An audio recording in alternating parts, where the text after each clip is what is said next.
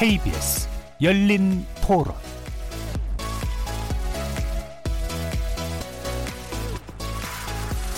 안녕하십니까. KBS 열린 토론 정준희입니다.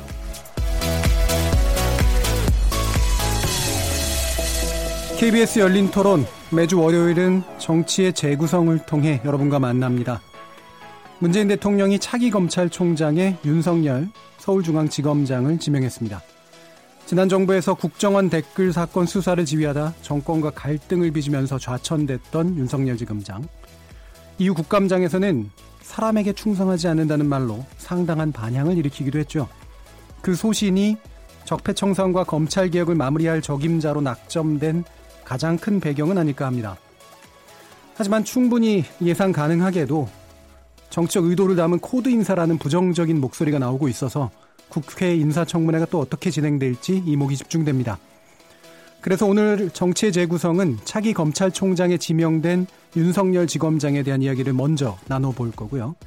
또 한국당이 등원 조건으로 이른바 경제청문회를 요구한 데 대해 한국당을 제외한 여야 4당이 임시국회 소집에 나선 배경과 함의에 대해서도 함께 얘기 나눠봅니다.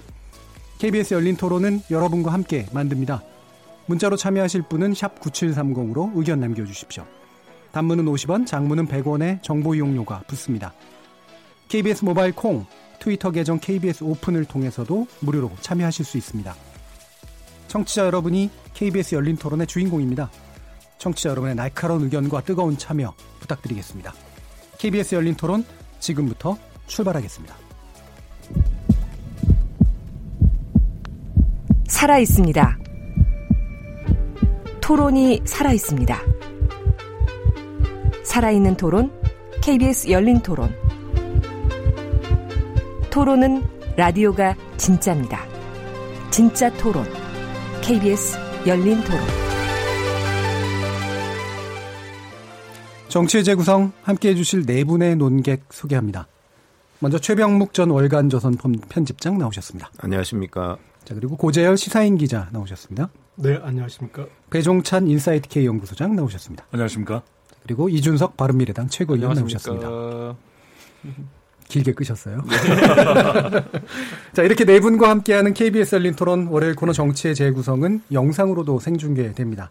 KBS 모바일 콩, 보이는 라디오를 통해서도 보실 수 있고요.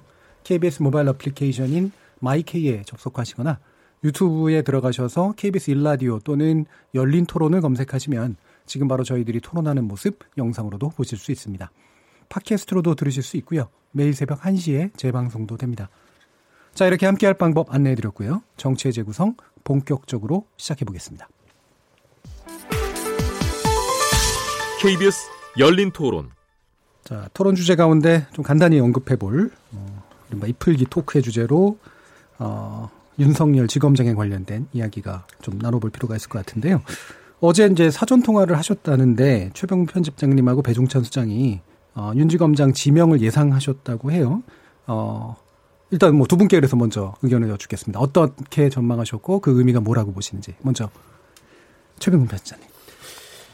그렇죠. 우선 그 윤지검장이 서울중앙지검장 될 때도 파격이었고, 예. 어 그리고 이번에도 이제 고검장급이 아닌 데에서 발탁된 첫 케이스란 그렇죠. 말이죠. 예. 어 근데 이제 왜 저희가 윤석열 지검장이 될 것이다 이렇게 얘기를 했냐면 마지막까지 왜냐하면 원래대로라면 고검장급에서 발탁이 되는 게 정상이죠. 예. 어, 그런데 마지막까지 그 지검장 한 명의 고검장급의 여러 그 후보들을 놓고서 마지막 순간에도 계속 후보에서 탈락하지 않더라고요. 예. 음, 그런 걸 보면 아 윤지 검장을 사실상 내정한 상태에서 지금 검찰 인사위원회, 저 검찰총장 후보 추천위원회가 열리고 있는 것 아닌가 예. 이렇게 예상을 했고 그런 점에서 본다면 이제 문재인 대통령이 계속해서 그 윤석열 지검장한테 그 하여튼 그이 문재인 정부의 검찰권 음. 음 이거는 확실하게 그 행사를 하라 하는 뭐 그런 인어장이라고 할까? 뭐 그걸 준 것 아닌가? 인어장. 이렇게 예상을 예. 했습니다. 자, 그럼 배종찬 소장님. 저는 뭐 당연 죄송합니다. 당연히 당연히 예상할 수 있었던 것 아닌가라는 생각이 드는데요.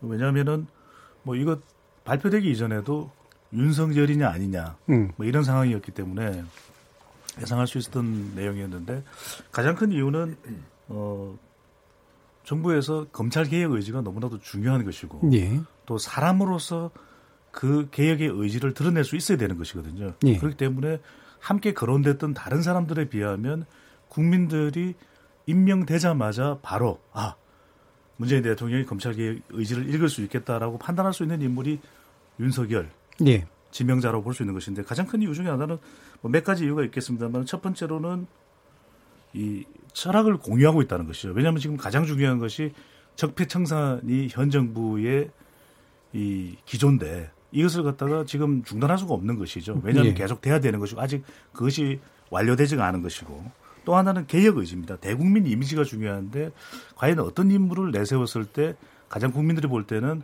아 문재인 대통령도 현 정부도 개혁 의지가 유효하다 이렇게 판단할 수 있을지 또 하나는 이제 이 검찰 내의 기득권도 상당하거든요. 예. 과연 검찰 내에 지금 검경 수사권 조정에 대해서도 문무일 현 총장이죠. 아직까지 바뀌지는 않았으니까 반발 움직임이 있었거든요. 예. 그런 집단 반발에 대해서 과연 그런 서열, 기수 이런 것을 답할 수 있는 인물은 누군가라고 봤을 때는 맥큐수를 건너뛰어야만 그것이 가능하다고 볼 수 있는 것이고요. 왜냐하면 검찰 수뇌부에 있는 사람들이 그대로 남아 있다면 그게 가능하겠습니까? 또 한편으로는 이제 대통령 지지율이 검찰 개혁이 무, 무척이나 중요할 수밖에 없는 것입니다. 왜냐하면 대통령 지지율의 중요한 이 기준이 될 수 있는 것이 검찰 개혁인데 예. 이 부분에 대해서 좋은 평가를 못 받고 가면은 내년 총선에서 이 중대한 역할을 하게 되는 대통령 지지율이 흔들릴 수밖에 없는 것이거든요. 특히 이제 이런 검찰 개혁 의지에 대해서 반기는 응답자층을 보면 조사를 하게 될 때 주로 중도층 우리 유권자층에서 중도층 40대 화이트 칼라입니다. 사회 정의를 강조하게 되죠. 이들에게 지대한 영향을 미쳐주는데 아직까지 검찰 개혁이 상당히 진전됐느냐 물어보면 그렇지 못하다라고 예. 판단하고 있는 것이거든요. 또 하나 중요한 것이 이 패스트 트랙 이후에 조국 수석의 카드는 상당히 이제는 반감되는 모습입니다. 조국 수석 카드라는 건 어떤 거죠? 그러니까 음. 조국 수석이 검경 수사권 조정 공수 설치인데 예. 이미 법안이 지정돼 있기 때문에 여기 대해서 이제는 왈가왈부를 하기가 좀 곤란한 거죠. 예, 거기까지가. 예, 음. 실제적으로 이제 실질적으로 행동이 이루어져야 되는 것인데 음. 그렇게 되기 위해서는 검찰총장이 행동을 하는 액션을 해야 되는 것이죠. 그렇다면 그 적임자로서는 가장 큰 효과를 누릴 수 있는 인물은 윤석열이다 이렇게 음. 판단했는데 나이도 또 많아요. 네. 그런 만큼 또 고려되지 않았을까 생각도 듭니다. 예. 자, 고 기자님은 상대적으로 이제 유보적인 입장을 취하셨다고 네. 이제 들었습니다. 예. 저는 뭐 이번일 수도 있는데 예. 아, 다음번일 가능성이 좀 크다고 생각했습니다. 예. 그러니까 고검장까지 끌어올린 다음에 어, 다음번에 하면은 정권 말미와 이렇게 음. 맞물리게 되거든요. 그러니까 그 동안에 이런 진보 정권의 경우를 보면은 그런 정권 말미에 뭐랄까 좀 검찰총장이 어, 좀 뒤통수를 친다고 해야 될까요? 그런 그렇죠. 경우들이 예. 많았기 때문에 어, 좀 충직한 어, 그리고 뭐랄까 사람의 충성을 하지 않더라도 예. 어, 그런 원리 원칙을 지켜줄 사람을 좀 믿음직한 사람을 마지막 음. 어, 그런 이제 구원 투수격으로 좀 필요하지 않았을까. 그리고 또 저런 측면이 있습니다. 이 어, 검찰 개혁의 주체가 사실은 또 검찰총장이 되긴 힘들거든요. 예. 그러니까 총장이 됐을 때는 조직을 대표해야 되기 때문에 예. 지금까지 우리가 본 이 윤석열 어, 지검장은 이제 수사를 잘 지휘하고 어, 그러니까 검찰의 역할은 충실했지만 또 검찰총장이 됐을 때는 검찰을 대변하는 인물이 됐을 때는 더 힘든 인물이 될 수 있고 예. 그리고 그 총장이 검찰 개혁의 상징적인 인물이 되었을 때 나중에 검경 수사권 조정이나 그 공수처법이나 이런 걸 할 때는 사실은 국민들이 지금 경찰 검찰에 조금 문제가 있기 때문에 어 그러니 좀 대안적인 그런 이 공수처도 만들고 그리고 검찰 개혁도 해야 된다라고 되는데 너무 상징적인 개혁의 상징적인 인물이 있으면 아, 인물로서 그 인물이 된 것으로서 개혁이 되어, 되어버렸다고 생각을 할 수가 있어요. 네. 사실은 개혁은 제도로서 완성되는 것인데 어, 그러면서 어떤 그 이 탄력을 이룰 수가 있는데 그래서 저는 이번이 아니라 다음 번일 수도 있, 겠다라는 이제 그런 생각을 좀 했었습니다. 예. 예. 뭐 저도 사실 뭐 그런 예상은 충분히 가능했다고 이제 보이는데요. 이중섭 최고위원 어떠세요? 윤석열 이제 지검장이 익히 알려진 대로 음. 기수가 이제 지금 현 청장보다 한 다섯 기수 낮습니다. 예. 근데 이제 본인이 물론 뭐 사법부 시가 좀 늦게 됐기 때문에 나이는 또 그래도 또 원숙한 나이고 예. 그러다 보니까 뭐 전혀 문제가 없습니다. 그런데 다섯 기수를 건너뛰었다는 것은 보통 검찰총장을 이제 2년마다 이제 아, 새로 하지 않습니까?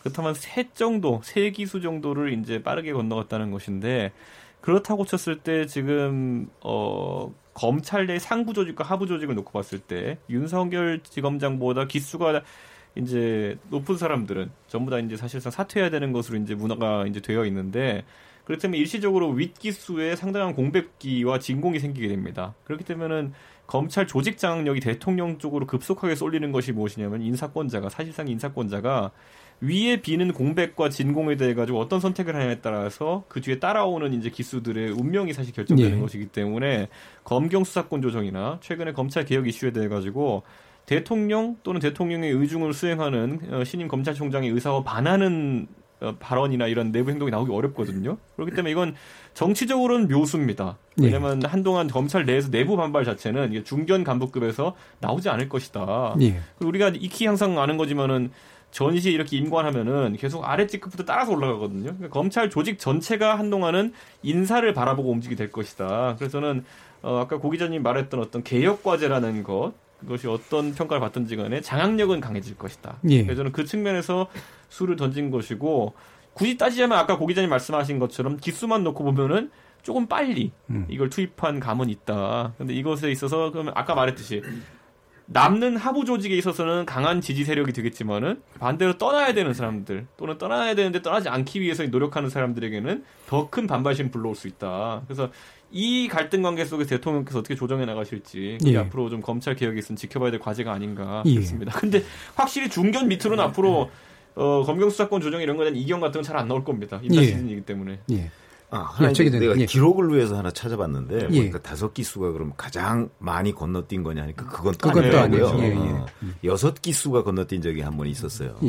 예. 그러니까 이제 물론 그거는 또 뭐 다른 이유가 있지만 음, 이제 그, 그러니까 기록상으로 보면 뭐 가장 많이 건너뛴 건 아닌데 다만 이제 국가 전체를 운영하는 입장에서 보면 옛날부터 항상 문제가 됐던 것이 검찰과 법원의 이제 기수 차이 예. 이런 게 좀 문제가 됐었어요. 예. 어, 왜 그러냐면 법원에 비해서 검찰은 이 비슷한 직급의 기수가 너무 낮아요. 똑같은 예. 사법시험 봐가지고 들어왔는데 예를 들어서 법원에 가면은 뭐 부장검사 정도밖에 지금 못 하고, 음. 아 이제 부장판사 정도밖에 못 하고 있는데 여기는 뭐 거의 총장이 뭐 부장판사급하고 비슷하다든가 뭐 이런 예. 식이 되면은 그게 이제 또 그 좀 문제가 되거든요. 조직 예. 관리 측면에서 옛날부터 그래서 그 검찰과 법원 사이에 이제 그런 논란이 좀 있었고 그래서 한때는 그러니까 노무현 정부 때나 김대중 정부 때는 검찰을 좀 승진을 조금 늦게 시켜서 법원하고 좀 균형을 맞춰야 되는 것 아니냐 예. 뭐 이런 논란도 있었는데 어찌됐든 간에 이번에 다섯 기수를 건너뛰므로 해서 그 좀 부정적으로 본다면 검찰 조직의 불안정성을 좀 등대시켰다 예. 어, 이렇게 생각을 할 수 있고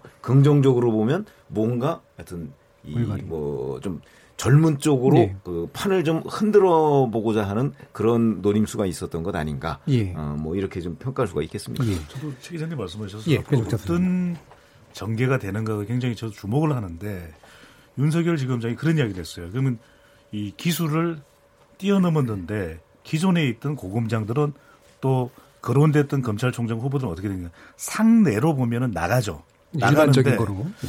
그런 것에 대해서 굉장히 주춤하는 그런 의견 표명을 하더라고요. 아, 그러니까 당장 네. 어떤 의견은 이야기 안 했지만 어떤 의견도 이야기를 안 했지만 차차 이야기합시다. 그러니까 우리가 기존과는 다를 수도 있다라는 것도 저는 좀 열어둘 필요가 있다. 음. 그러니까 윤석열 지검장의 경우에는 이제 검찰총장 지명자인데 실제 검찰총장이 되면 인사를 단행하더라도 물론 검찰총장이 전적으로 다 단행하는 건 아니지만 기존에 있었던 선배 기수들도 남아 있을 수가 있다. 왜?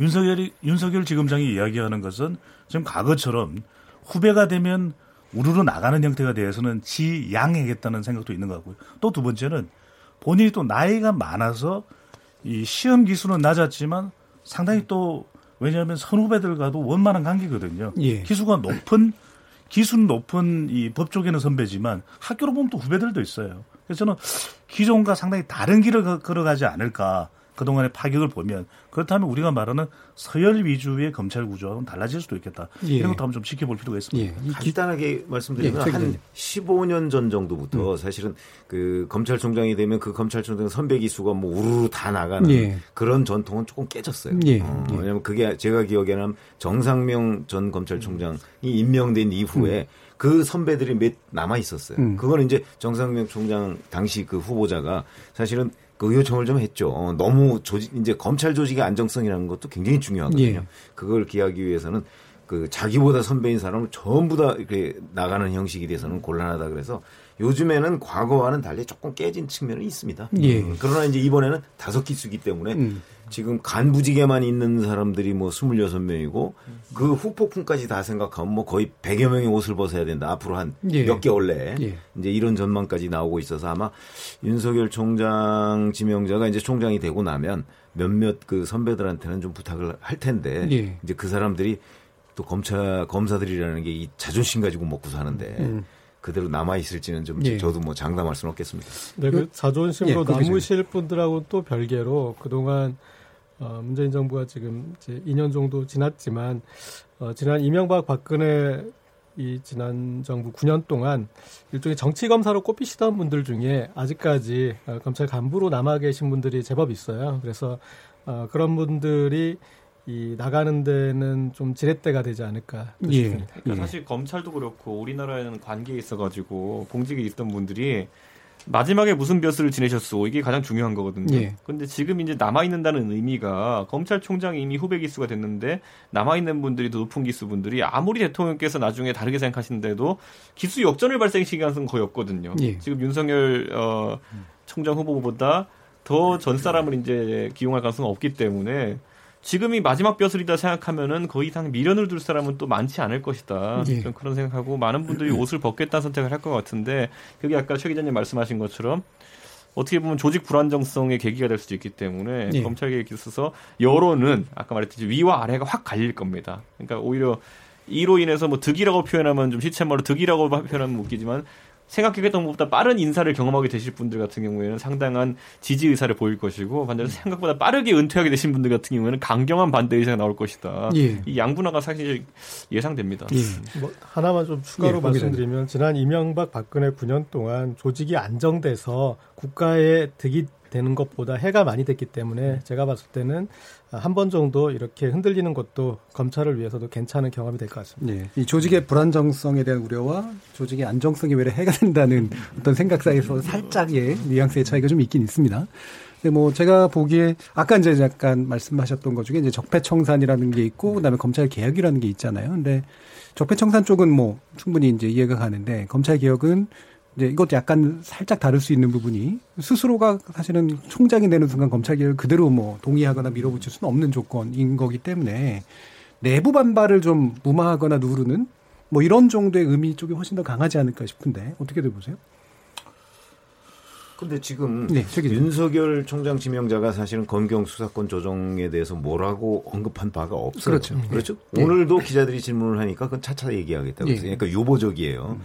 그러면 그 윤석열 지명자를 청와대에서 지명했을 때는 아마 검경 수사권 조정 문제가 이제 검찰 개혁의 핵심이라고 지금 청와대는 예. 생각하고 있는데 그 문제에 관한 의중을 물어봤을 받지 음. 않았을까 그게 예. 제 짐작이에요. 예. 그러면 이제 지금 문무일 총장은 강력하게 반대하고 있는 입장이잖아요. 현재와 같은 그 수사권 조정안에 대해서 그럼 윤석열 지명자는 아마 그보다는 좀 완화된 입장인데 음. 입장일 텐데 그런데 자 그러면 윤석열 지명자는 그러면 반대를 안 할 것이냐? 음. 이제 지금 현재 나와 있는 그러니까 조국 수석과 이 문재인 청와대에서 그 제시했던 그 수사권 조정안에 그럼 찬성하는 것이냐 하는 거는 오, 찬성한다 그러면 아마 오늘 어떤 식으로든 좀 사인을 네. 보냈을 것 같아요. 적어도 대놓고 찬성하기 어려울 것 같은데. 그렇죠. 예. 어, 왜냐하면 그거는 그 조직 내에 여러 가지 반발들이 예. 있으니까. 예. 그래서 이제 그 부분이 굉장히 중요해요. 음. 어, 윤석열 지명자가 앞으로 총장이 되면 자, 이제 조직을 이끌어가기 위해서는 현재와 같은 그 수사권 조정안을 어떤 식으로든 좀 이렇게 조정을 해서 예. 그 검찰의 권한을 현저하게 축소시키지 않는 예. 그런 방향으로 할 텐데 그럴 경우에 이제 청와대와 어떻게 조율을 할 것이냐 예. 이런 과제가 좀 남아 있죠. 아, 저는 찬성 입장이 예. 확인되지 않았다면은 음. 윤석열 총장 후보자를 지명하지 않았을 것이다. 음. 내부적인 교감은 있었을 것이다. 그리고 저는 사실 그런데 이제 윤석열 총장 후보자가 그것을 일찍 밝히게 되면은 조직 내부에 매신자론이 들어올 네. 수밖에 없거든요. 네. 그래서 이제 발표를 미루고 있는 것일 뿐 이 부분에 있어 가지고 윤석열 어, 후보자가 분명히 이제 찬성하는 입장을 가지고 있을 것이다. 네. 저는 이렇게 생각하고요. 어, 아까 말했듯이 어, 소위 말하면 군대로 비유하면요. 그 소장 이상 장관급들이 한 번에 날아가는 사태가 발생하는 겁니다. 이렇게 예. 되면은 그렇기 때문에 생각보다 그 조직적 저항의 강도라는 것은 우무일 총장이 있던 시기보다는 약할 것이기 때문에 저는 생각보다 힘있게 검경 수사권 조정을 추진할 가능성이 높다. 예. 저는 이렇게 보고 있습니다. 예. 교감이 네. 있는데 그거를 이제 밝히는 방식이라는 것도 되게 중요한 예. 부분이라서 예. 민감한 현안이 있을 때는 예. 여론을 생각하지 않을 수 없거든요. 예. 왜냐하면 현 정부에서 가장 강하게 공약으로 문재인 대통령이 내세웠던 것이 바로 검찰 개혁입니다. 예. 그런 국민들이 검찰 내부가 굉장히 기득권으로 똘똘 뭉쳐져 있다. 예. 개혁은 그동안 안 되어 왔다. 정권 눈치만 살폈다. 이런 게 있거든요. 그다음에 그걸 안 할 수는 없는 겁니다. 예. 또 하나 중요한 것은 지금 윤석열 지명자가 검찰총장이 되고 나서 엇박자를 절대 총선을 앞두고 내지 말아야 되는 사람이 물론 대통령도 있겠지만 더 좁혀서는 이 조국 수석과 엇박자를 낼 수가 없는 것이거든요. 예. 그렇다면 큰 기조에서는 같이 갈 수밖에 없다. 음. 그러면 우리가 이런 것들을 분석할 때 중요한 것이 속도, 과정. 이게 축구는 과정이 거리더라고요. 제가 그게 급 변조시켰습니다. 그 다음에 마지막으로 타이밍. 예. 지금 해야 돼요. 예. 더 늦추면 안 됩니다. 타이밍 음. 맞습니다. 그 다음에 과정. 이, 이 과정으로 가야 돼요. 근데 무엇을 음. 이 윤석열 지명자가 할 수 있는 거냐면 속도죠. 예. 속도 조절을 하는 겁니다. 반드시 내가 하겠다. 바로 내가 그런 개혁의 상징적인 인물 아니냐. 하지만 급격히 하면은 큰 반발이 초래될 수밖에 없는 것이거든요. 적어도 이 속도만큼은 청와대와 조율을 할 수 있다는 점에서는 저는 큰 기조에서는 같다. 하지만 윤석열 지검장이 할 수 있는 역할은 반발을 최소화시켜주는 속도 조절, 완급 조절은 가능할 것이다. 네. 그래서 관련된 인터뷰를 보면은 이게 굉장히 본인의 말 습관인 것처럼 차차라는 이야기를 굉장히 많이 합니다. 질문만 하면 차차, 질문만 하면 차차 두고 보시면 되겠죠. 차차 지켜보시죠. 이 이야기는 본인이 급하게 말이 앞서지 않을 것이다. 속도 조절할 것이다. 이렇게 보이는 거죠. 저는 근데 사실 문무일 예, 총장이 처음 임명됐을 때는 문재인 정부의 첫 그 총장 임명자였지만은 사실 문재인 대통령과 어떤 공동 운명체였는가에 대해서는 좀 명확하지 않았어요. 예. 그러니까 뭐 지역 안배 차원이야 이런 느낌은 있었지만은 과연 저분이 어떤 철학을 공유하고 어떤 공통 관심사가 있는지 궁금했는데 윤석열 중앙지검장 이제 후보자 같은 경우에는 임명될 때 대통령께서 명확하게 본인과의 공통 관심사를 이야기했거든요. 그게 뭐냐면은 지금 상황에서 가장 중요한 건 적폐청산이고 어, 국정농단에 대한 공소 유지다라는 예. 이야기를 하셨어요. 그렇기 때문에 공통 관심사가 있는 인물이었고 지금까지 그 역할을 충실히 수행하면서 사실 이번 인정을 받아가지고 실적을 바탕으로 이제 임명을 됐다고 이제 보는 시각이 우세하기 때문에 저는 아까 말했던 어떤 철학적인 결합성 또는 이 목표의 일치성 같은 경우에는 문물 총당 때보다 상당히 강해질 것이다. 예. 그것이야말로 어 뭐 굳이 말하자면은 검찰에 대한 장악력 자체가 올라가는 것을 의미한다. 저는 그렇게 생각하고 아까 말했던 사법개혁의 과제들 같은 경우 윤석열 총장 후보자가 반대하기는 굉장히 어려운 상황이 나올 것이다. 왜냐하면 이번에도 후보자가 4명 정도 이렇게 후보군이 유력 후보군이 공개가 됐었는데 그 네 분 중에 많은 분들이 보기에 철학과 이력에 있어가지고 공유한 점이 많다고 느낀 건 확실히 윤석열 지검장이었거든요. 예. 그래서 저는 그런 부분이 앞으로 강조가 많이 될 것이다 이렇게 봅니다. 예, 알겠습니다. 짧게만 좀 덧붙이면 예. 참여정부 때 저는 학습 효과가 있다고 봐요. 왜냐하면 노무현 대통령은 일찍이 이 검사와의 이 관계를 설정하려고 했거든요. 그러다 보니까 그 검사, 검사 이 조직 내에서의 반발이 있는 거죠. 검사와의 대화를 보면 그렇습니다. 대체적으로 검사와의 대화 이후에 문재인 대통령의 실질적인 검찰 개혁이 이루어지 잘안 이루어져요. 그렇다면 어, 노무현 대통령이 문재인 대통령이 생각할 수 있는 것은 당장 취임하자마자 윤석열 지검장을 윤석열 뭐 이 검사를 임명하기가 힘든 겁니다. 여러 가지 예. 상황을 보더라도 그렇다면 우선 문무일 선 문무일 후 윤석열을 통해서 타이밍 조절이 가능할 수 있는 것이죠. 처음에는 예. 지나친 반발보다는 일종의 학습효가 아닌가 생각합니다. 예. 고 기자님까지 마지막으로. 어, 예. 윤석열 지검장의 이제 리더십이 이, 앞으로 이제 도마에 오르게 되는데 음, 검찰 개혁이라고 우리가 뭉뚱그려서 말하는데 여러 결을 생각해 볼 수 있을 것 같습니다. 그러니까 우리가 제도적으로는 공수처 설치나 검경 수사권 조정이 이제 검찰 개혁의 어떤 그 이 아이템이 되는데 또 안에서는 인적 청산이 검찰 예. 개혁의 어떤 그런 부분이 또 되고 예전에 노무현 전 대통령이 검사와의 대화를 했더, 했을 때도 음. 아, 그때 이제 초기에 어떤 그 구상은 검사들이 요구하는 어, 검찰 개혁을 그 안에서 받아들여서 이제 해보고 본인이 또 부탁할 건 부탁하겠다 이제 그런 입장이었는데 어, 그 부분이 이제 좀 엇갈린 거였죠. 그러니까 그래서 이 윤석열 지검장의 여지는 저는 여러 가지가 많다고 봅니다. 그리고 또 어, 본인으로서 상징되는 인적 청산에는 강력한 드라이브를 또 걸 수도 있고 어, 그리고 이, 이 외부 제도에 대해서는 그것에 대해서 지금 검찰이 우리의 입장은 이거 하나입니다라고 정리 안 됐어요. 그러게요. 그러니까 그 네. 정리하는 그 어떤 그 과정을 어떻게 네. 어, 의견을 모아서 받아들여 이렇게 정리해 나가느냐 그 부분도 어떤 리더십을 보여줄 수 있는 측면이 있고 어, 그렇기 때문에 이 부분은 좀 더 지켜볼 여지가 충분히 있을 것 같습니다. 예, 알겠습니다. 예, 좀 오래 털었네요, 입을. 자, 두 번째로 또 바로 국회로 가보겠습니다. 네.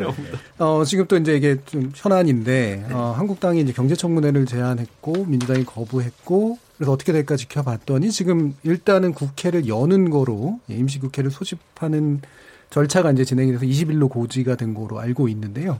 어, 이게 이제 어쨌든 국회를 여는 방향은 될 것 같은데 국회를 정상화하는 방향이 될지에 대해서는 또 논의의 여지가 충분히 좀 있는 것 같습니다. 이 부분에 대해서 어떻게 보고 계시는지 일단 최병렬 편집장님.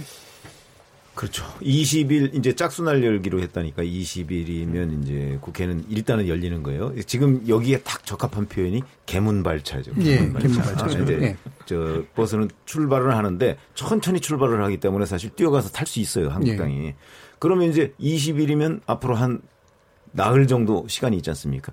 이 시간 동안에 그 그럼 민주당은 아, 뭐 우리 어차피 발차했으니까 끝이다 이렇게 하지는 않을 거예요. 네. 어, 한국당하고 또 이제 그 동안에 미진했던 협상을 마무리 지으려고 노력을 할 텐데 저는 뭐 경제 청문회 주장은 뭐 그렇게 심각한 거는 아니라고 생각해요. 네. 어, 왜냐하면 한국당도 그거를 민주당 측에 또는 저 문재인 정부가 받아들일 거라고 생각해서 제안하지는 않았을 거로 보거든요. 네. 어, 다만 하나의 그 새로운 빗장을 거는 거죠. 그 네. 빗장은 언제든지 철거할 수 있는데 음. 그 철거하는 조건이라는 건 결국은 패스트트랙 문제를 어떻게 할 것이냐 하는 예, 문제죠. 예. 특히 그 문제에 이제 한국당 의원의 상당수가 고소고발 당해 있는 상태 아니겠습니까? 근데 그 고소고발 당해 있는 상태를 어떻게 정치적으로 풀어나갈 것이냐 하는 부분을 저는 민주당, 민주당하고 한국당하고 아마 합의를 해야 될 것으로 보여요. 예. 그게 합의가 안 된다면 음. 아마 개문발차 한 대로 그냥 한국당은 음? 빠이빠이 하고 아마 음. 끝낼 가능성이 더 높아요. 예. 어. 그런데 그렇게 될 경우에는 추경은 처리되기가 굉장히 어렵거든요. 예. 한국당을 제외하고 아, 지금 예결 위원장이 한국당 그 소속인데 그렇기 때문에 어찌됐든 간에 민주당도 여기서 이 협상을 타결 짓기 위한 뭐 양보선 또는 뭐 어떤 공세적 입장 뭐 이런 것들을 하여튼 종합을 해야 돼요. 음. 그래서 일단 20일이니까 지금 한 이제 오늘 지났다고 치면 한 사흘 정도 시간이 있으니까 그 시간 동안에 아마 협상에 막바지 박차를 가하지 않을까. 예. 그러니까 20일 날은 한국당이 들어올 가능성도 아주 없지는 않다. 예. 이렇게 생각합니다. 예. 그러면 지금 상황이 결국 핵심적인 딜은 경제청문회가 아니라 패스트트랙에 대한 정책 타협과 추경 요게 이제 교환되는 저는 그렇게 보는 거죠. 보시는 네. 거죠. 저는 사실 근데 예, 경제청문회라는 게 뭔지를 잘 모르겠습니다. 뭐, 그러니까 예. 제가 이제 뭐 청문회라는 것을 여러 가지 아이템으로 하는 것을 국회에서 봤지만은 경제에서 예를 들어 특정한 어떤 사건이 발생했다. 뭐 IMF 구제 금융을 받아야 된다. 그럼 그 원인 소재가 어디냐 이렇게 하는 거는 할 수가 있죠. 예. 근데 그게 아니라 경제가 전반적으로 안 좋으니 청문회를 통해서 뭘 가려보자라고 하는 것은 주제가 잡히지 않는 게 사실입니다. 그렇죠. 예. 그렇기 때문에 아까 최 기자님 말씀하신 것처럼 왜 이런 걸 던졌을까 했을 때 이 이거 이 구호 자체가 그냥 정책 주장이 된 거예요. 보면 예. 경제 청문회를 자꾸 하자고 하는 것은 경제가 안 좋다는 걸 의미한다. 이게 사람들 각인 효과가 있길 바라는 것인데 그렇죠. 그 소기의 효과 또는 단물은 이미 다 빠졌습니다. 음. 그렇기 때문에 이제는 자유한국당도 이걸 지속해서 주장하는 것은 의미가 크게 없다 생각한 것이고 사실 저도 이제 이 국회 정상화의 과정 속에서 저희 당의 영도자 동지 중에 하나이신 이제 오신환 원내대표. 네, 오신환 원내대표 상당히 네. 강하게 얘기했어요. 오신환 네. 대표랑 제가 요즘 거의 뭐 다른 일로 거의 뭐 매일 보는 상황인데 예. 사실 갈수록 얼굴이 까매집니다. 원래 까만데 이게 피로 피로가 쌓여가지고 지금 진짜 그게 왜 눈, 코, 입이 안 보이세요? 이거 왜 그러 왜 그러냐면은 이게 사실 누가 봐도 보이는 겁니다. 정치권인 예. 사람들은 자유한국당의 주장이 공허함에도 불구하고 아까 최 기자님 말씀하신 것처럼 예결이라든지 이런 데서 실권을 쥐고 있기 때문에 예. 딱히 이제 국민들 입장에서 보면은 그래 그러면 3당이 협의해 가지고 개문발 차면 되는 거 아니냐라고 음. 하는데 오히려 자유한국당은 개물발 차, 개문발 찬 상태에서 버티기가 더 좋은 거예요. 음. 그러니까 국회 열지 않았냐. 근데 열었는데도 앞으로 못 나가는 상황은 사실 지금까지의 논점이었던 국회 를 여느냐 마느냐가 잘못되었다는 걸 또 의미하는 것이기 때문에 저는 지금 시점에 자유한국당은 조금 더 버티기 모드로 갈 공산도 있다. 저는 그런 생각이고 뭐 독단적 국회 운영 또 이런 걸 비판하면서 아젠다가 네. 바뀌어가지고 이제 어, 다시 한번 공세전을 펼칠 가능성이 있다는 이렇게 보는 것이고 사실 추경에 대한 부분 같은 경우에는 근데 저는 민주당도 추경에 대해서는 조금 더 국민들한테 설명을 잘 해야 되는 것이 예. 지난번에 이미 제출했던 추경안 230여 개 안에 대해 가지고 예산 투입되는 것들을 보면은 이것이 어떻게 일자리와 경기 부양에 닿는지가 명쾌하게 드러나지 않고 있다는 지적도 있어요. 그러니까 그런 노력도 진행되어야 되는데 지금까지는 그걸 설명하는데 좀 실패한 측면도 있다. 그래서 사실 아니 추경을 통해서 진짜 경제 성장률을 상당 부분 올리고 경기가 살아날 수 있다고 믿는 국민들이 많으면요. 지금보다 훨씬 적극적으로 국민들이 자유한국당에 대해 가지고 국회 등원 압박을 할 겁니다. 근데 예. 그것이 이루어지지 않는 거는 양쪽 진영에서 그냥 이건 기싸움 정도로 지금 이제 비춰지고 있다. 이런 생각이기 때문에 사실 바른미래당이 협조할 수 있는 것, 또 그리고 만들어낼 수 있는 것은 원내 3교섭 단체로서 국회를 여는 것까지 만들어낼 수 있겠지만은 그런 아까 말했던 개혁 입법이라고 칭하는 것들 그리고 추경에 대한 정당성 당위성까지 확보하기는 어렵다. 예. 그 정도 이제 지적할 수 있을 것 같습니다. 예. 국민, 국민들이 정말 너무나 화가 나 있는 상태거든요. 예. 개문 발차하는데 빨리 올라탈 수밖에 없다. 개문 탑승 상황이다. 음. 이렇게 분석할 수밖에 없는데 자유한국당도 계속 미루어서는 안 되는 것이고 자유한국도 영향을 받을 수밖에 없거든요. 실제 저는 한 세 가지 요인으로서 어느 정당이든 간에 지금은 개문 탑승할 수밖에 없다. 첫 번째는 여론입니다. 여론이 더 이상 국회를 방치하고 있는 무능력하고 무책임한 국회에 대해서 엄청난 분노를 지금 보여주고 있거든요. 리얼미터가 오마이뉴스 의뢰를 받아서 지난 11일 전국 501명 무선 전화면 준비 유무선 RDD 자동응답 조사했고 표본 오차 95% 신뢰 수준 플러스 마이너스 4.4% 응답률 5% 자세한 사항은 조사기관의 홈페이지에서 확인 가능한데 개원 국회 문을 여는 것이죠. 개원 합의 정당만 임시국회를 소집하는 것에 대해서 찬성 의견이 53.4%. 예. 난 절반을 웃돕니다. 물론 반대가 38.5% 적진 않아요. 예. 10명 중 4명에 가까우니까. 근데 이 여론을 보면은 일단 자유한국당도 영향을 받을 수밖에 없는 것이고 자유한국당 지지율에도 영향을 받을 수 있는 것이 지금 국회를 빨리 개원하라는 것이 중도층 또 수도권일수록 그 여론은 더 높게 나타나고 있거든요. 그러니까 이게 영향받을 수 있는 음. 것이죠. 지지율에 대해 계속 미루고만 있으면. 또 하나 이제는 자유한국당이 나서지 않으면 바른미래당 지금 오신환 원내대표는 계속해서 얼굴이 까매져 가고 있잖아요. 분명 미백이 필요해 보이는데 이렇게 되면은 우군이 없어지는 겁니다. 자유한국당 입장으로 볼 때도 그리고 존재감을 뿜뿜해야 되는 오신환 원내대표로서는 독자적으로 또 주도적으로 갈 수밖에 없거든요. 그렇게 되면 바른 미래당의 역할상이라도 자유한국당의 입장 표명을 할 수밖에 없는데 근데 결과는 그렇습니다. 지금 10명 중에 4명 가까이 최명목 기자께서 중요한 부분을 지적하셨는데 그러면은 임시국회 소집 너무나 당연한 것 같은데 반대하는 게 10명 중에 4명 왜 있느냐. 패스트 트랙에 대해서는 짚고 넘어가야 된다. 음. 또이 선거제와 관련된 것은 합의돼야 된다는 여론도 뒤따르거든요. 기본적인 여론은 사실은 그러니까 누구라도 반대하면 좀 기본적으로 반대하는 네, 네. 게 있는 것 같아요. 그렇습니다. 네. 그래서 예. 보면은 좀 부분적인 타결이라도 해야 되는 거 아닌가. 절충을 해보면 국민들은 적어도 톱다운 방식으로라도 예. 문제가 해결돼야 된다.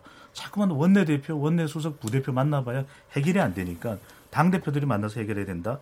그리고 이것은 정치적 협상으로서 가능할 수 있는 부분 아니겠느냐. 저도 원 포인트 추경만은 이루어진 너무 경기가 안 좋으니까 예. 이런 여론이 무서워서라도 이 개문 탑승 가능성 매우 높아졌다 이렇게. 근데 제가 예. 한 마디만 딱 덧붙이면요. 예, 자유한국당의 모 관계자 말로는 대통령이 돌아오시면 뭐라도 던질 줄 알았다. 음.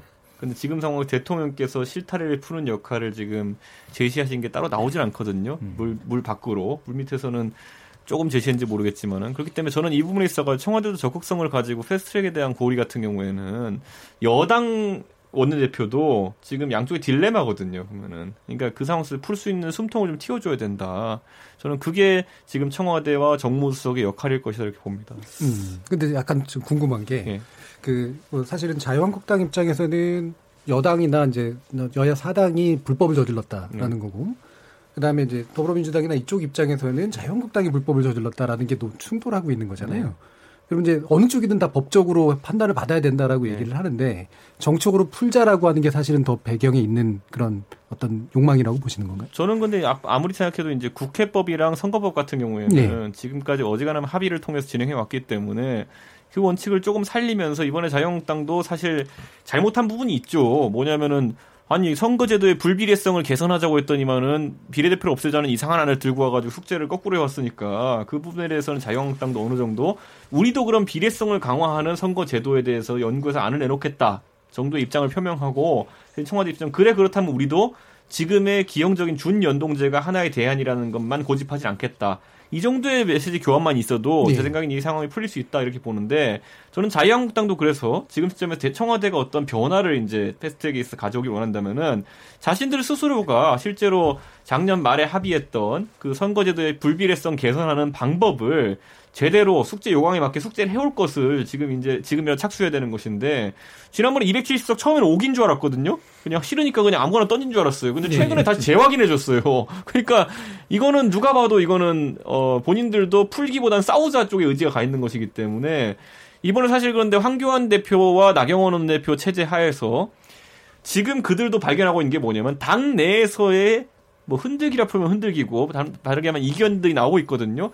한쪽에선 친박이 이제 선거제도에 연동형 비례대표제를 염두에 두고 이제 사실 비례 기반의 친박 정당을 다시 만들려는 움직임이 있고 그게 한 축이고 나머지 한 쪽은 장재원 의원을 위시해 가지고 소위 말하는 지금 비주류 세력들이 이제 사실상 황교안 체제 흔들려고 하는 상황이기 때문에 황교안 대표도 지금과 같은 뭐라고 해야 될까요? 그냥 완고한 적당히 원내에서는 사실 교착 상대 만들어 놓고 원외로 돌면서 지지율 올리게 한 행보 자체가 더 이상 성공 방정식이 아니라는 걸 깨달을 예. 때가 됐기 때문에 저는 전략 전술 변화가 있어야 된다 봅니다. 그쪽도. 예, 일단 고 기자님 의견 네, 듣고 네. 가죠. 네. 어, 다시 우리 오신환 원내대표의 예. 이렇게 피부 얘기하자면 예.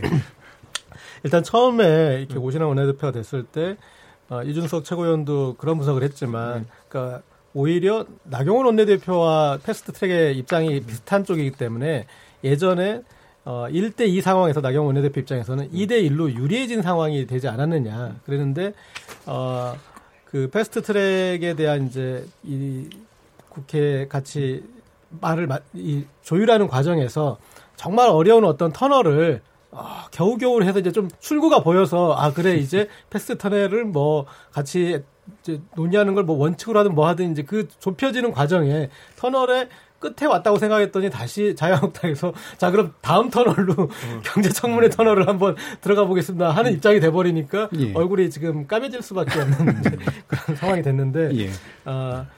아그 그런 상황에서 이제 이 이런 이 엄중한 어려움을 느꼈을 것 같고요. 그리고 아까 얘기 이렇게 최명묵 편집장님께서 얘기하시는 그런 이제 고소고발 문제가 예. 정도는 되고 이렇게 또 갈 수도 있지 않겠느냐 하셨는데 제 생각에는 어, 그 카드를 쓰는 거는 지금 여당 입장에서 너무 이른 것 같아요. 그러니까 예. 그거는 정말 최후의 정말 패스트 트랙이 이제 이 선거제나 어, 이거에 대해서 이 완결 지점에 갔을 때 어, 마지막에야 음. 내놔야 될 어떤 그런 음. 카드고요. 음. 왜냐하면 음. 앞으로 언덕이 음. 몇 개가 남아 있는지 모르는데 지금 가장 큰 카드를 써버리면 어, 그러면 이제 넘지 못하니까. 아, 그리고 그 다음에 이, 이 경제청문회라는 측면이, 그러니까 이것도, 그러니까 지금까지 오면서 자유한국당 여론전에서 충분히 설득력 있게 여론을 못 만들어 가고 있지 않습니까? 그러니까 청문회도 우리가 그동안 생각했던 청문회는 경제 청문회를 열어야 될 명확한 어떤 실책이나 비리나 그렇죠. 그런 음. 부분들을 짚고 가야 돼요. 근데 예. 지금의 내러티브는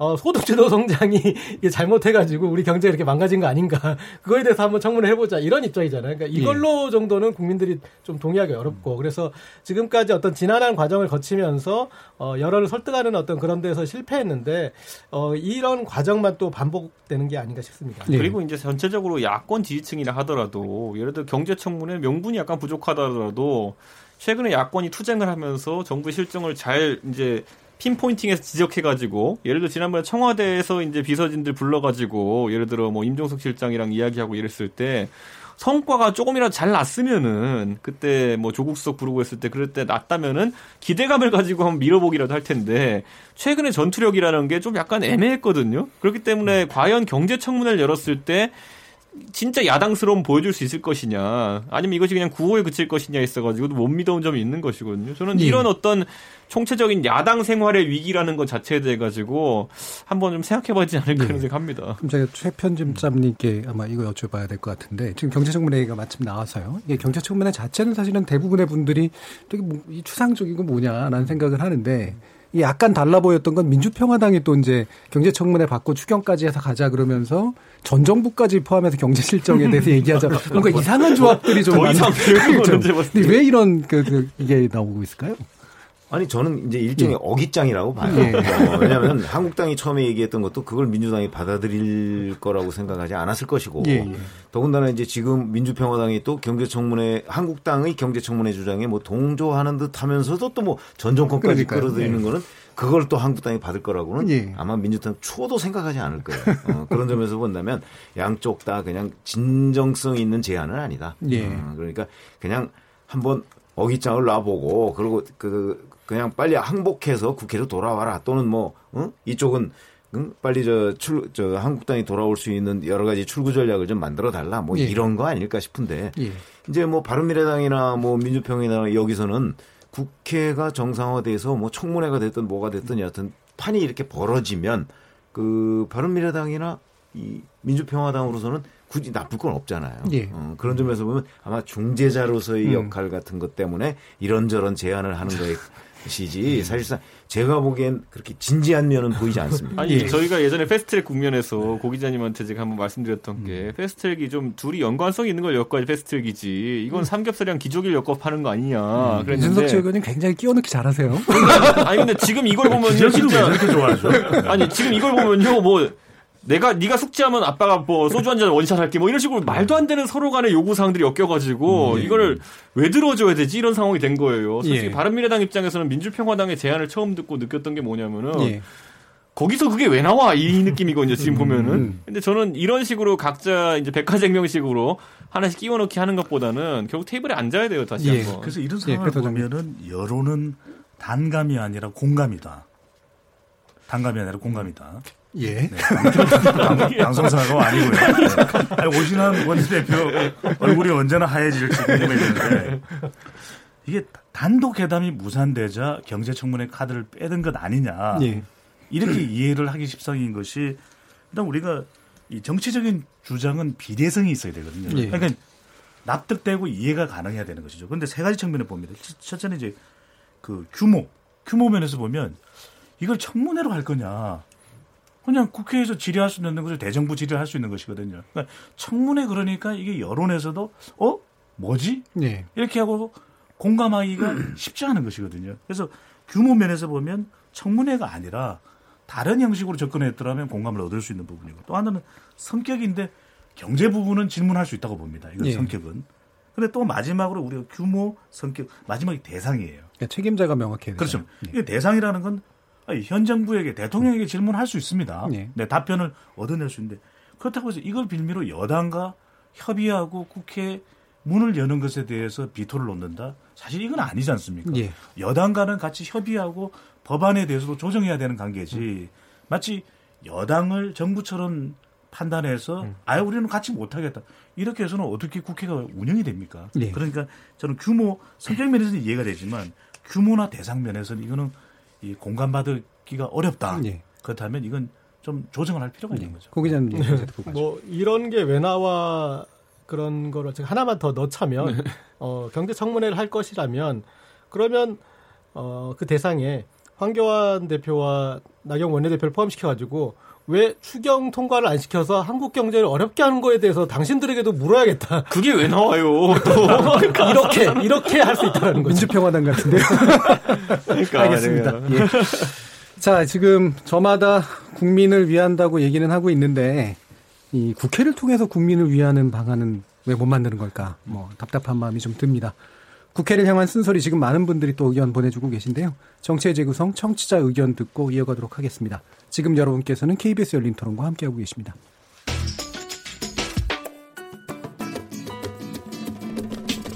묻는다, 듣는다, 통한다. KBS 열린 토론. 듣고 계신 청취자 여러분 감사드립니다. 들으면서 답답한 부분은 없으신가요? 궁금한 점은요? 그렇다면 함께 토론에 참여하시죠. 유료 문자 9730을 이용하시면 됩니다. 단문은 50원, 장문은 100원의 정보 이용료가 있습니다.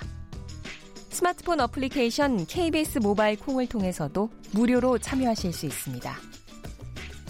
KBS 열린 토론은 언제나 열려 있습니다. 듣고 계신 KBS 열린 토론은 매일 밤 1시에 재방송됩니다. 자, 토론이 진행되는 동안 청취자분들께서 보내주신 의견 듣고 가겠습니다. 정희진 문자 캐스터. 네, 안녕하십니까. 문자캐스터 정의진입니다. 차기 검찰총장에 지명된 윤석열 서울중앙지검장에 대해 청취자 여러분이 보내주신 문자 소개해드리겠습니다. 먼저 휴대전화 뒷자리 9361님. 친여 매체에서는 철학 공유, 반여 매체에서는 코드 인사라고 하는군요. 7536님. 코드 인사라 할 수 있죠. 하지만 우리나라 정의 구현을 위한 방법이라면 개인적으로 찬성합니다. 콩 아이디 황은주님. 야당은 뭘 자꾸 코드 인사라 하는지 윤석열 씨는 살아있는 정권에도 칼을 드는 사람입니다. 가장 폐쇄적이고 가장 썩은 검찰 조직 문화 깨끗하게 청소해 주시길 기대합니다. 콩 아이디 TNE로 시작하시는 분. 문재인 정부가 윤석열 지검장을 검찰 개혁으로 쓸지 정적 제거로 쓸지 궁금합니다. 정적 제거, 정권 연장의 도구로 쓸까 걱정입니다. 콩 아이디 별밤님. 아직도 연공 서열, 기수 문화에 빠져 있는 게 문제죠. 검찰의 기수 문화 이제 없어져야죠. 휴대전화 번호 뒷자리 0319님. 사람에게 충성하지 않는다는 윤석열 지검장의 말. 검찰총장에 올라서도 지킬지 국민이 지켜보고 있습니다. 네, 국회 상황에 대해서는요. 유튜브로 자기 주장님. 나경원 원내대표의 경제 청문회 요구야말로 총선용이죠. 유튜브로 카이로스님. 패스트트랙 발의 시 생겼던 고소고발 정도만 풀어주는 조건으로 가야지 이건 아니라고 봅니다. 휴대전화 번호 뒷자리 7977님. 양쪽 다 똑같습니다. 여당 뭐 하나요? 라고 보내주셨네요. 네, KBS 열린 토론. 지금 방송을 듣고 계신 여러분이 시민 농객입니다. 계속해서 청취자 여러분들의 날카로운 시선과 의견 보내주세요. 지금까지 문자캐스터 정의진이었습니다. Yeah, yeah. Uh. Yo. 무엇이든 묻고 진심으로 듣고 마음으로 통하는 여기가 열린 토론 레디오가 진짜 진짜 토론 KBS 열린 토론 협치는 너무 멀리 있고 대립만 눈에 띄고 있는 여의도 정치 여기서 새롭게 한번 조망해 봅니다. 정치의 재구성 최병묵 전 월간조선 편집장 고재열 시사인 기자 배종찬 인사이트 K 연구소장 이준석 바른미래당 최고위원 네 분과 함께하고 있습니다.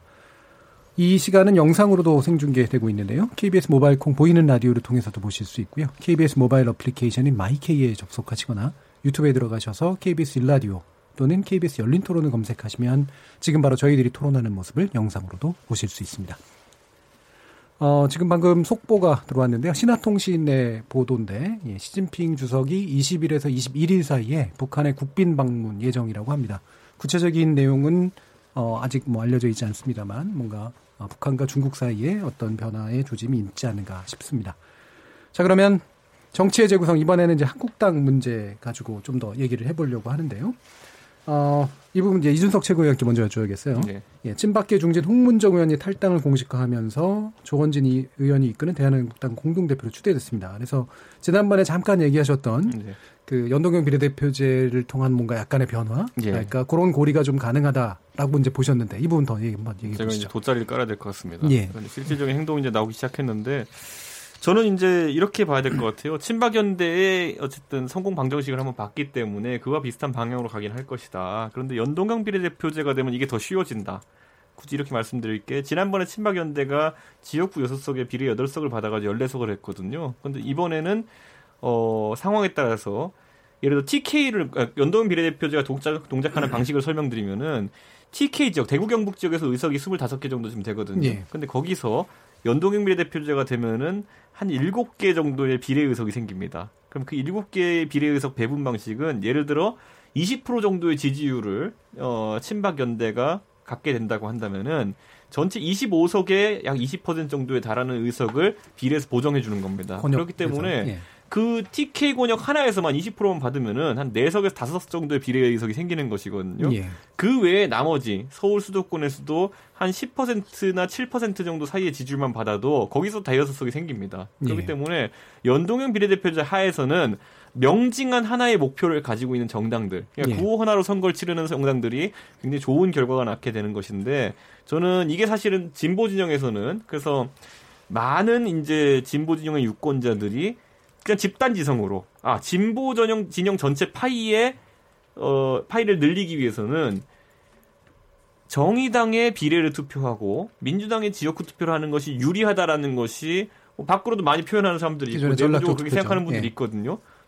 그 전략을 실행할 가능성이 높다고 본다면은 보수 진영에서도 비슷한 패턴들이 나올 수 있다. 예. 근데 그 전략을 시행하는 데 있어가지고 제가 속한 바른미래당보다는 그러니까.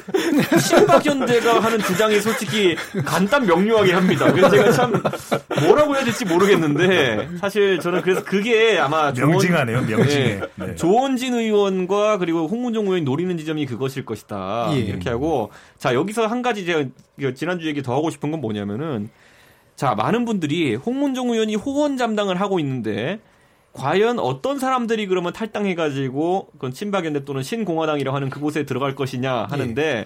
권역별 비례대표제라는 것이 참 묘한 것이 뭐냐면요.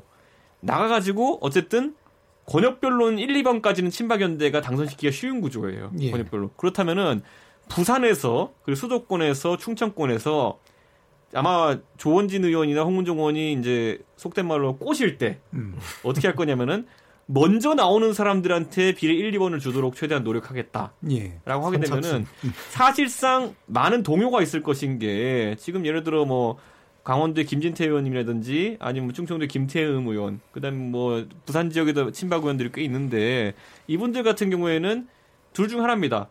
한 12월까지 기다렸다가 공천 분위기 이상한 거 보고 나올 수도 있고 아니 예. 그 전에 나올 수도 있는데 이 둘이 다른 게 뭐냐면은 9월 10월쯤에 나오는 것과 12월 이후에 나오는 게 왜 다르냐면요. 결정적으로 패스트트랙을 통과시킬 수 있느냐 없느냐의 차이가 있습니다. 예. 왜냐하면 패스트트랙 표결이 지금 빠르면은 11월에서 12월 사이에 이루어질 것이다라는 예측이 되는데요. 지금 다시 한번 열거해드리면은 민주당이 128석, 정의당이 6석, 6석, 그리고 친여성향 무소속이 4석 해가지고 거기까지가 138석 정도 됩니다. 예. 12개가 부족한데 그러면은 굳이 따지면은 저희 당에도 패스트트랙 좋아하시는 분 몇 분 있어요. 예. 그러면 자유투표하면 한 3, 4분 있으실 거고요. 친박연대라고 일컬어지는 그분들이 10석 정도만 자신들이 확보할 수 있으면은 민평당이 어떤 생각을 하는지와 관계없이 패스트트랙을 통과시킬 수 있습니다. 예. 그렇게 되면 본인들이 생각하는 친박연대 전략, 비례 기반의 정당 전략이 꽤 순탄해지는 것이죠. 예. 그러니까 조원진 의원이나 홍문종 의원 입장에서는 이번에 홍문종 의원이 9월이라는 얘기를 했어요.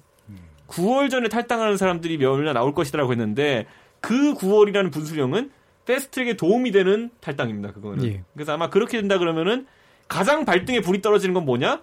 황교안 대표죠. 왜냐하면은 패스트트랙을 그렇게 막고 싶어하는 이유가 뭐냐면 패스트트랙이 진행돼가지고 연동형 비례대표가 되면은 한국당 의석이 2, 30개 정도 깎일 것이다라는 음. 예상 때문인데 그 깎인 게 다 어디로 가느냐? 조원진, 홍문종 의원 쪽으로 갈 수 있는 구조라는 거죠. 예. 그렇게 되는 게 상당히 두렵기 때문에 이게 두 가지 전망이 있는데 음. 결국에는 홍문종 의원이 이걸 너무 잘 알기 때문에 지금 협박 카드로 이걸 쓰는 것이다. 음. 아니면 진심으로 진짜 친박 연담을 해보고 싶은 거라는 게 있다. 음. 어느 쪽일지 모르겠지만은 둘 다 위협적인 지금 이야기인 것은 사실 맞습니다. 예, 대한애국당 컨설팅 해주시고 계세요. 자, 이 부분에 대해서 일단은 최 기자님 의견이 좀 다르실 것 같아서. 근데 예. 제가 보건대는 그 홍문종 의원이 이제 뭐 탈당을 하겠다고 하고 지금 뭐 탈당기를 아직 안 냈어요. 음, 그러니까 탈당을 하더라도 아마도 제가 어제 지난주에 왜 자수라는 표현을 썼지 않습니까? 예. 어, 만약에 공천 작업이 시작되면 아마 홍문 이제 서청원 의원이 탈당을 한 상태에서는 홍문종 의원이 1호 공천 탈락자가 될 것이라는 이제 아마 예상을 본인은 한 것 같아요. 예. 그러니까 홍문종 의원은 저렇게 과감하게 그 이 당을 탈당하겠다고 선언을 할 수가 있었지만 자 그럼 다른 사람들은 어떠냐? 그 중에 또 모르겠어요. 뭐 예를 들어서 윤상현 의원이나 음, 음, 음. 김진태 의원 정도는 뭐 워낙 그 자타 공인 이제 구 개념으로 따지면 친박이니까 네. 그러니까 뭐 탈락 가능성이 좀 있다고 생각할지 모르겠으나 나머지 사람들 나머지 과거에 친박이었던 의원들 있잖아요. 그 사람들은 본인이 친박이었다고는 하지만 친박의 핵심은 아니었다고 생각을 할 거라고요. 음. 지금은 음.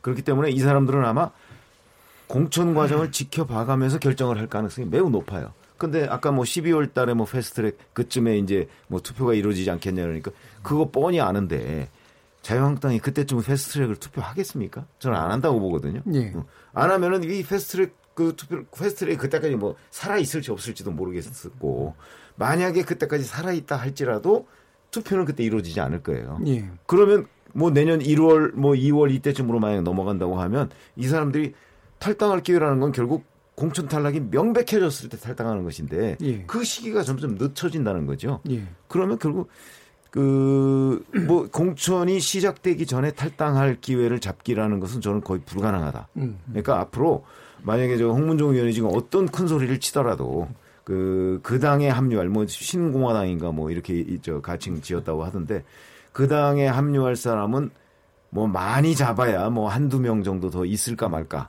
하는 정도지 그 우리가 뭐 이렇게 얘기하듯이 뭐 대거 저 자유한국당에서 탈당해서 거기로 갈 것이다. 전 그렇게 생각 안 합니다. 혹시라도 그런데 여기서 한 가지 제가 먼저 변수를 던져 놓자면은 지난번에 황교안 대표가 대표 선거할 때 전당대회 할 때 그것이 진짜 그분의 뜻이었는지는 알려지지 않았지만은 유영아 변호사가 황교안 대표 후보를 사실상 디스하는 이야기를 했죠. 예. 그런데 이번에 만약에 박근혜 대통령이 옥중에서 또는 옥에서 나와가지고 황교안 대표에게 국민도 속고 나도 속았습니다라는 말을 하면 어떻게 되는 것인가. 음. 음. 그게 만약에 왜냐하면 이번에 이게 상당히 중요한 것이 김진태 의원이나 이런 사람들 같은 경우에 홍문종 의원의 전언을 듣고 움직이지는 않을 겁니다. 하지만 네. 본인이 어떤 경로로든지 지금 홍문종 의원이 주장하는 것처럼 박근혜 대통령과 모든 단계에서 교감을 하고 있다는 것이 사실로 드러나게 되면은 그분들은 사실 시계가 가는 게 굉장히 부담스러울 겁니다. 계속. 예, 예. 그러니까 그런 상황 속에서 저는 진짜 지난번에 유영아 변호사의 그런 언급도 사실이고 이번에도 홍문종 의원의 그런 언급이 사실이라면은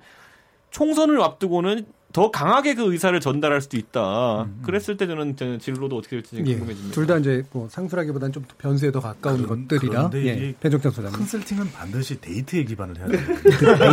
데이터에 기반을 데이터. 해야 데이터. 예. 데이터에 기반을 해야 되는데 예. 정치는 생물이라 그러고 선거는 음. 미생물이거든요. 음. 근데 가장 중요한 건 목, 목표는 우리 이준석 최고도 음. 내년 총선의 목표는 당선 아닌가요? 당연하죠. 도전이 아니거든요. 예.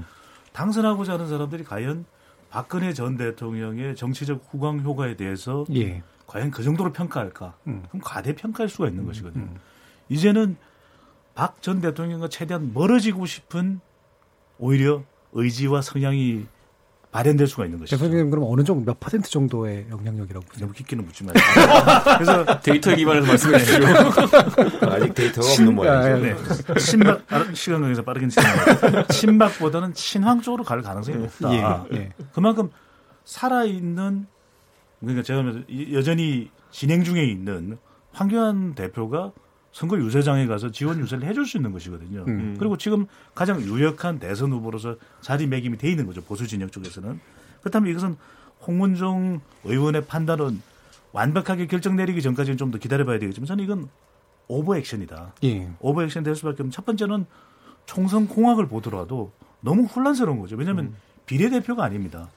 비례대표를 노리는 인물이라면 연동형 비례대표를 감안하겠죠. 근데 지역구, 의정부의 지역구가 있는데 과연 당을 왔다 갔다 하면 유권자들이 어떻게 생각할까요? 유권자도 혼란이 옵니다. 두 번째로는 이 소속 정당이 이제 대한애국당이 되고 신공화당으로 탈바꿈 된다면 그 후광을 노려보자. 그런데 정당은 세 가지가 있거든요.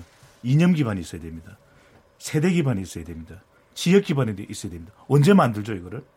대한애국당이 지금 아주 이 새신과 혁신의 정당의 이미지는 아닐 거 아니겠습니까? 그러면 예. 기존에 있는 정당마저도 우리 이준석 최고의 바른미래당 또 민주평화당 지금 지지율이 안 나와서 쌩 난리거든요. 예. 근데 이런 정당도 힘들 힘겨워하는데 과연 신생 정당 그것도 아주 새로운 이미지가 없는 신생 정당이 이념 그다음에 지역 세대 기반을 당장에 만들 수 있다 그렇게 보지는 않습니다. 또 마지막으로는 보면 이 선거 혁신 부분인데 지금 유권자들은 이제 명분을 요구하거든요. 그런데 내가 대한애국당으로 가도 어떤 명분이 있죠? 대체적으로 사람들이 유권자들이 판단할 수 있는 건 아, 자유한국당 공천을 못 받을 것 같으니 당을 옮기는 거구나. 이렇게 되면 사실은 이 동력이 떨어질 수밖에 없는 게 내년 선거가 어떤 구도로 치러진다 하더라도 사표 방지 심리가 작동할 수밖에 없습니다. 왜? 대선을 앞두고 있는 총선이기 때문에 양쪽 다. 그렇다면 저는 오히려 대한애국당이 건질 수 있는 이 선거 영향력은 크지 않다. 그렇다면 지금 하고 있는 행동은 저는 너무나 진정성이 있는 것이라기보다는 본인의 마지막 정치적 몸부림을 할 수 있는 오버 액션이 아닌가. 음. 네. 예, 이준석 최고위원 같은 경우 약간은 이제 정치공학적 이제 어떤 시야에서 지금 얘기해 주신 부분이 있고 네. 배 소장님은 이제 데이터에 기반한다고 얘기하셨는데 데이터는 잘 안 보이긴 합니다. 아니요, 제가 제가 네. 데이, 제가 데이터에 기반 얘기 한번 해볼게요. 그러니까 2009, 2019년 4월 19일 금요일 전국 19세 이상 성인 500명에게 응답을 받아서 5.6% 응답률이고 YTN에서 리얼미터 의뢰해서 표본오차 95% 신뢰 수준 플러스 마이너스 4.4%인데 이게 보면은 박근혜 대통령의 석방에 대한 국민 여론조사를 했을 때. 음.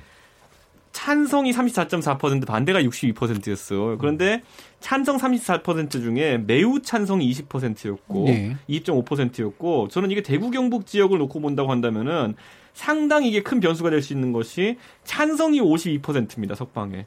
그렇기 때문에 아까 제가 말했던 것처럼 이 권역별 비례대표제라는 건 특징이 뭐냐면 친박연대가 전국에서 뭐 예를 들어 5% 하기는 쉽지 않을지 모르겠지만은 특정 권역에서 예를 들어 대구 경북에서 한 50% 그리고 지금 부산 경남 같은 경우에도 상당히 지금 우세한 걸로 나왔거든요. 그러니까 예. 이런 곳에서 비례 의석을 뽑아가기에는 상당히 유리한 구조예요. 예, 그렇기 예. 때문에 저는 이것에 대한 희망 심리라는 것은 물론 희망 심리입니다. 조원진 의원과 홍문종 의원의 머릿속에는 모락모락 피어나고 있을 것이다. 저는 예. 그래서 이들이 이렇게 움직일 동의는 충분하고 예. 실제로 아까 말했듯이 특정 권역에서는 상당한 의석을 확보할 수 있을 예. 겁니다. 지지율 측면에서 이제 해석들은 조금씩 이제 다르신 것 같긴 하고요. 기, 적이나 사러 가야 되겠네요. 고재혁 기자님은 이 부분 어떻게 보세요? 이 대한민국당 미래에 대한 이 두 희망적 사고인 것 같은데 잘 안 될 것이다라는 네. 네, 배종철 소장님 그 희망적 사고와 또 이두분다 희망적 사고라고 지금 약간 홍문적 의원의 50 50석이 넘을 것이다는 또 희망적 사고. 근데 예. 본인도 그런 계산기 돌려봤겠죠. 그리고 음. 아 거기 이준석 최고위원이 이제 시뮬레이션 한 거에 좀 더 더 그런데 이 정도 얻으면 또 얼만큼 될까? 예. 그래서 본인의 어떤 그 기대치를 모아본 숫자가 이제 그런 것일 것이고 이렇게 들어왔는데 저는 이 어, 여기서 주목할 게 바로 바로 그 여론조사 질문이었던 박근혜 석방이라고 생각해요. 음. 왜냐하면 어, 어쨌든 이 또박 연대잖아요. 음. 또박 연대. 네, 또박 연대인데 어, 네, 새로 만드셨어요. 네, 네, 이름 이름으로 잖아요 엄청난데요. 이름으로 죽이시네. 또박, 또박, 이 또박 연대가 만들어졌을 때 거기서 박근혜라는 이름이 살아나고 음. 박근혜 석방이나 이런 것들이 이슈가 되는데 이게 가장 황교안 대표한테는 가장 음. 힘든 사안이라는 거. 부담스러울 수 있다. 바로 그렇죠. 그거죠. 네. 네. 그러니까 이, 이 지금까지 어떤 이 선거를 우리가 치러야 되는, 그러니까 경제청문회 얘기하는 것도 경제 가지고 하면 우리가 야당이 어쨌든 이길 수 있다라는 어떤 그런 확신이 있는데 박근혜의 이름으로 치른다면 이건 다시 음. 어, 적폐청산에 대한 얘기도 환기되고 그리고 야당 심판 선거까지도 될 수 있는 어떤 그 프레임에서 너무나 불리한 부분이거든요. 그리고 예.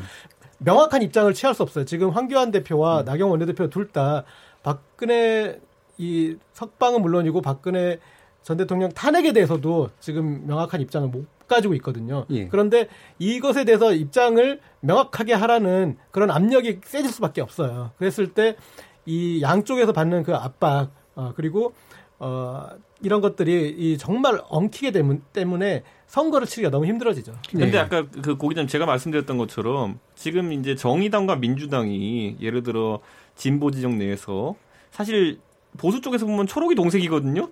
대충 비스무리해 보이는데 왜 당을 따르게 할까? 이런 생각을 하는데 사실 실제 정책을 보면 굉장히 다른 지점이 다르죠. 많아요. 예. 그렇기 때문에 당을 따로 하지만은 선거 때는 암묵적 연대 상황들이 계속 연출되고 있는 것이거든요. 예. 근데 그게 굉장히 효율적으로 동작했던 것이 지난 대선과 총선이었어요. 전 그렇다 봤을 때 보수 진영에서 그러면은 소위 지금 대한애국당스러운 주장을 하는 분들이 같이 당에 있는 것이 더 편하냐 아니면은 따로 존재하면서 자신들이 정책 목표를 향해 가는 것이 더 유리하냐 있어가지고 그건 보수가 경험해보지 않은 세계라서 또 모르는 것이긴 하지만은 뭐 정의당과 민주당이 모델처럼 정리만 될 수 있으면은 나쁠 것은 없다 저는 이런 생각을 또 네. 하거든요. 네. 왜냐하면 지금 분명히 총선을 앞두고 보수 대통합이라는 것이 허울은 좋지만 보수 대통합했을 때는 탄핵에 대한 입장이 뭡니까 그랬을 때 세모요 이럴 수는 없는 거거든요 보면은 예. 그러니까 총선 앞두고는 당이 세모를 할 수가 없어요 음. 전당대회 앞두고는 할 수 있을지 몰라도 예. 그런 상황 속에서 많은 측면에서 이념과 정책을 공유하기 어려운 대한애국당 또는 신공화당 류와 나머지 보수 세력이 병존하는 것도 하나의 대안이 될 수 있다는 생각을 하는 보수 쪽의 사람들 꽤 있어요. 그런데 예, 예. 예. 기자님. 남의 얘기처럼 말씀하시는데 이 생존 모형의 바른미래당 어떻게 살아남아야 되는지 저는 제가 알아서 하겠습니다. 그거 질문하려고 자의 마음으로 살고 있습니다. 예, 최 기자님은 어떻게 보세요? 보수대 통합이 외려 이제 김용태 의원 같은 경우는 이것 때문에 유리해질 수 있다 이렇게 얘기했다는데 만약에 예. 이제 신공화당이 진짜 창당이 된다고 한다면 음. 그러면 이제 자유한국당으로서는 엄청난 부담인 건 사실이죠. 예. 예. 그리고 이제 진짜 민주당으로서는 아 이거 내년 총선에 우리가 단독으로 과반되는 거 아니야? 뭐 이런 기대를 예. 가질만 해요. 예. 어, 그럴 정도로 이제 박근혜 전 대통령의 뭐 사면 카드라든가 음. 뭐 이제 아직 뭐 대법원 판결 안 나왔습니다만은 이런 것들은 그 민주당에는 굉장히 좋은 여러 가지 선택지가 이제 생기는 셈이고 그렇다면 이제 지금 현재 신공화당이라는 것이 창당이 됐을 때 자유한국당은 그 예를 들어서 한 지역구에서 정말 한 천표 내지 이천 표만 가져간다고 해도 그게 당락을 바꾸는 거거든요. 특히 수도권 같은 데서는 그렇기 때문에 굉장한 부담이 돼서 될 수 있으면 그걸 막으려고 할 텐데 그거 뭐 그 현실적으로 보면 지금 대한한국당류가 그 굉장히 그 정치적 스탠스가 비타협적이잖아요. 예. 그러니까 아마 막기는 어려울 거예요. 그러니까 음. 감당해가면서 가고 아마 마, 지막 순간에는 뭐 전략적 투표를 유권자들한테 요구하는 아마 그런 상황으로 갈 텐데 음. 만약에 정말 지금 우리가 여기서 예상하듯이 신공화당이 꽤 많이 그 의원을 확보해서 총선에 참여한다. 그러면 뭐 자유한국당한테는 뭐 거의 절망적인 총선 상황이다. 저는 뭐 그렇게 볼 수밖에 없습니다. 여기에 조금 아, 이거는 저의 희망 적 사과는 아니고 그 대한애국당에서 기대하는 분들은 그런 분들일 거예요. 그러니까 이 정치에는 1군이 있지만 그러니까 현역 의원 중심으로 보자면 그분들이 1군이지만 2군도 있고 3군도 있고 그리고 1.5군도 있어요. 제가 1.5구로 칭하는 분들은 전직 의원들. 그러니까 사람들한테 대중에게 지금 각인은 되어 있는데 지금 정치적 역할이 없는 이런 분들을 흡입하기에 너무나 좋은 구조고 그던 분들 입장에서는 현역 의원들이야 시간을 자기가 재야 되는 그런 입장이지만 그런 분들은 선착순에 좀 빨리 응할 수가 있거든요. 그러니까 초반에 새를 불리는 데 있어서는 그리고 이분들한테 대한민국당은 왜 부담이 없는 선택지냐면 이 당은 영원히 갈라져서 갈 그럴 당으로 생각하는 건 아니기 때문에 예. 어 그냥 좀 한 지붕 두 가족이나 이제 그런 적이기 때문에 내가 좀 더 공천을 더 받을 수 있고 내가 좀 더 배려받을 수 있는 곳으로 얼마든지 선택지가 있는 거죠. 회장님 그럼 이 분열 분열 후 재통합, 이제 분열 또는 그냥 현재 상태 어떤 쪽이 더 가능하다고 보세요? 고 기자님 말씀하신 그 네. 결과적으로는 음. 희망적 분석일 수밖에 없습니다. 예, 서로 뒤싸고 있습니다. 대한애국당이 제, 저의 희망은 아닙니다. 대한애국당이 이제 신공화당으로 탈바꿈한다는 이야기는 당명만 바꾸는 것이 아니라 예. 경쟁력을 갖춘 정상이 되겠다. 근데 박근혜 전 대통령의 정치적 유선에만 의존했다가는 큰일 나는 것이죠. 예. 그런 목표, 목표를 목적을 달성할 수 없는 것인데 결과적으로는 신공화당이 생기면 첫 번째로는 보수가 분열될 겁니다. 음. 상당히 자유한국당으로서는 이 난처해지겠죠. 두 번째로는 이 황교안 대표 지도 체제도 타격을 받는 겁니다. 황심이 약화됩니다.